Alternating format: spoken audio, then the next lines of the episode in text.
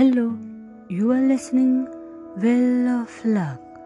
आणि आपण पाहणार आहोत आत्मविश्वास वाढवण्यासाठीची चौथी गोष्ट संभाषणात भाग घेण्याचा सराव करा. लोकांच्या विविध प्रकारच्या गटांबरोबर काम करत असताना संवेदनशील आणि खूप काही करण्याची क्षमता बाळगून असलेले लोक संभाषणात भाग घेण्यात अपयशी ठरताना गळाट होऊन जाताना मी बऱ्याच वेळा पाहतो.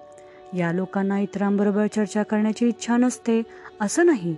फक्त त्यांच्याकडे आत्मविश्वासाचा अभाव असतो.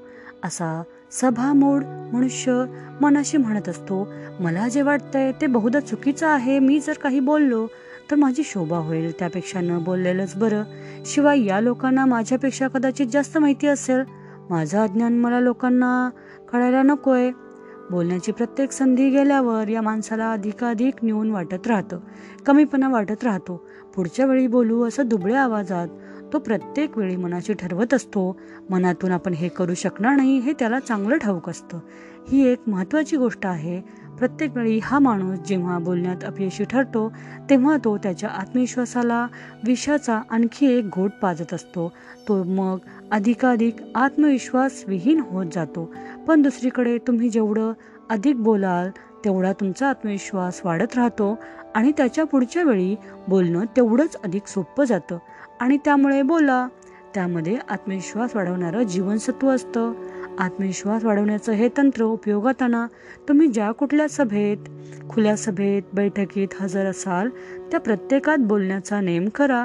तुम्ही हजर असलेल्या प्रत्येक व्यावसायिक परिषद समिती बैठक आणि सामाजिक व्यासपीठावर स्फूर्तपणे काहीतरी बोला. याला अपवाद करू नका. एखादा शेरा मारा एखादी सूचना मांडा एखादा प्रश्न विचारा. आणि हो सगळ्यात शेवटी बोलू नका. बोलणारा पहिला माणूस ठरण्याचा प्रयत्न करा. आणि आपण बावळट दिसू अशी चिंता करणं सोडून द्या. तसलं काहीही होणार नाही. तुमचं बोलणं न पटणाऱ्या प्रत्येक माणसाच्या जोडीला ते पटणारा एखादा असेलच. मी बोलण्याचं धाडस करू की नको हा प्रश्न मनात आणणं सोडा. त्याऐवजी चर्चेच्या नेत्याचं लक्ष वेधून घेण्यावर लक्ष केंद्रित करा. त्यायोगे तुम्हाला बोलणं शक्य होईल. बोलण्याच्या विशेष प्रशिक्षणासाठी जवळच्या एखाद्या प्रशिक्षण केंद्रात जा. आपल्या सत्स विवेक बुद्धीशी प्रामाणिक राहू पाहणाऱ्या हजारो लोकांनी नियोजनबद्ध कार्यक्रमातून लोकांशी आणि लोकांना उद्देशून बोलण्यामधून आत्मविश्वास कमावला आहे. मोठं स्मित करायला शिका. ही पाचवी गोष्ट आहे. आत्मविश्वास वाढवण्यासाठीची मोठं स्मित करायला शिका. एक स्मित मनोबल वाढवायला पुरेसं आहे असं तुम्ही अनेक वेळा ऐकलं असेल. आत्मविश्वासाच्या अभावावरचं ते एक प्रभावी औषध आहे. पण असं असलं तरीही अनेक लोकांचा यावर विश्वास नसतो. कारण भीती वाटत असताना स्मितहास्य करण्याचा प्रयोग त्यांनी करूनच पाहिलेला नसतो. आता यासंबंधीची एक छोटीशी चाचणी घेऊया. पराभवाची भावना आणि मोठं स्मित एकत्रच आणण्याचा प्रयत्न करा. तुम्हाला ते जमणार नाही. मोठं स्मित तुमच्यात आत्मविश्वास जागवतं. ते भीतीवर मात करतं. चिंता दूर सारतं आणि निराशेला पळवून लावतं. निखळ हास्य तुमच्या वाईट भावना दूर करण्यापेक्षाही अधिक काही करत असतं.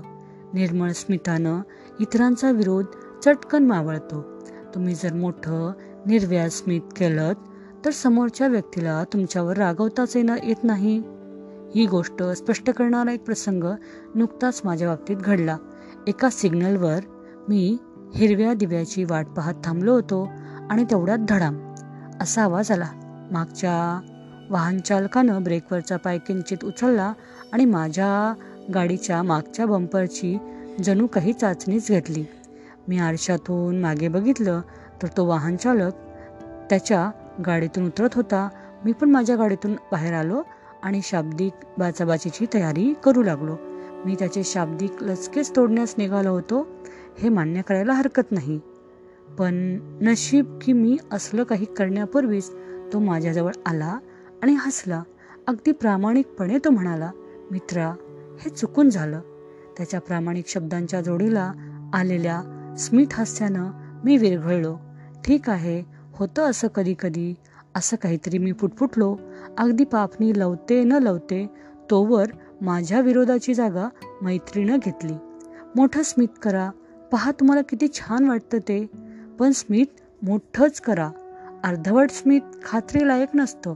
अगदी तुमचे दात दिसतील इतपत स्मित करा. या मोठ्या स्मित हास्याचा परिणाम खात्रीनं होणारच. ते सर्व ठीक आहे पण मी जेव्हा भ्यायलेला असतो व मला राग आलेला असतो तेव्हा मला अजिबात हसावंसं वाटत नाही असं बऱ्याच लोकांना वाटत असतं. अर्थातच तुम्हाला हसावंसं वाटणार नाही यातील गोम आहे ती मी आता हसणार आहे असं बळच समजाव स्वतःला बजावण्यात. आणि मग स्मित करा. स्मित हास्यातील शक्तीचा उपयोग करा. खाली दिलेल्या पाच कृती आचरणात आणा. पहिली कृती आहे भीतीला पळवते तुमची भीती नेमकी जाणून घ्या आणि मग सकारात्मक कृती करा. निष्क्रियतेनं भीतीला उलट बळ मिळतं आणि आत्मविश्वासाचा ऱ्हास होतो.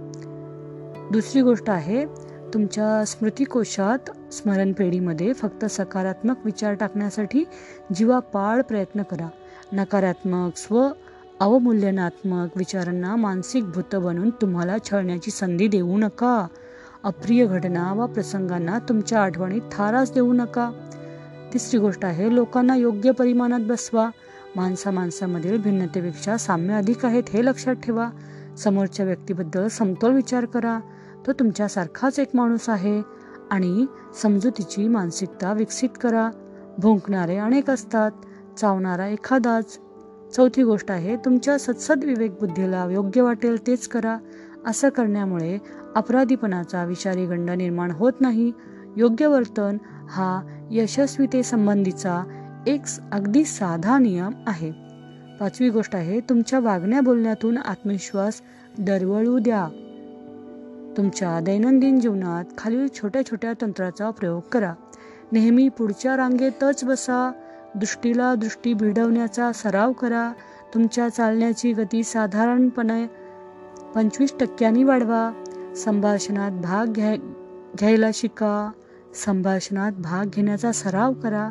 मोठं स्मित करायला शिका. हे मी तुम्हाला सांगत आहे. The magic of thinking big by David Joseph shot आणि याचा अनुवाद केलेला आहे प्रशांत तळणीकर सर यांनी. Thank you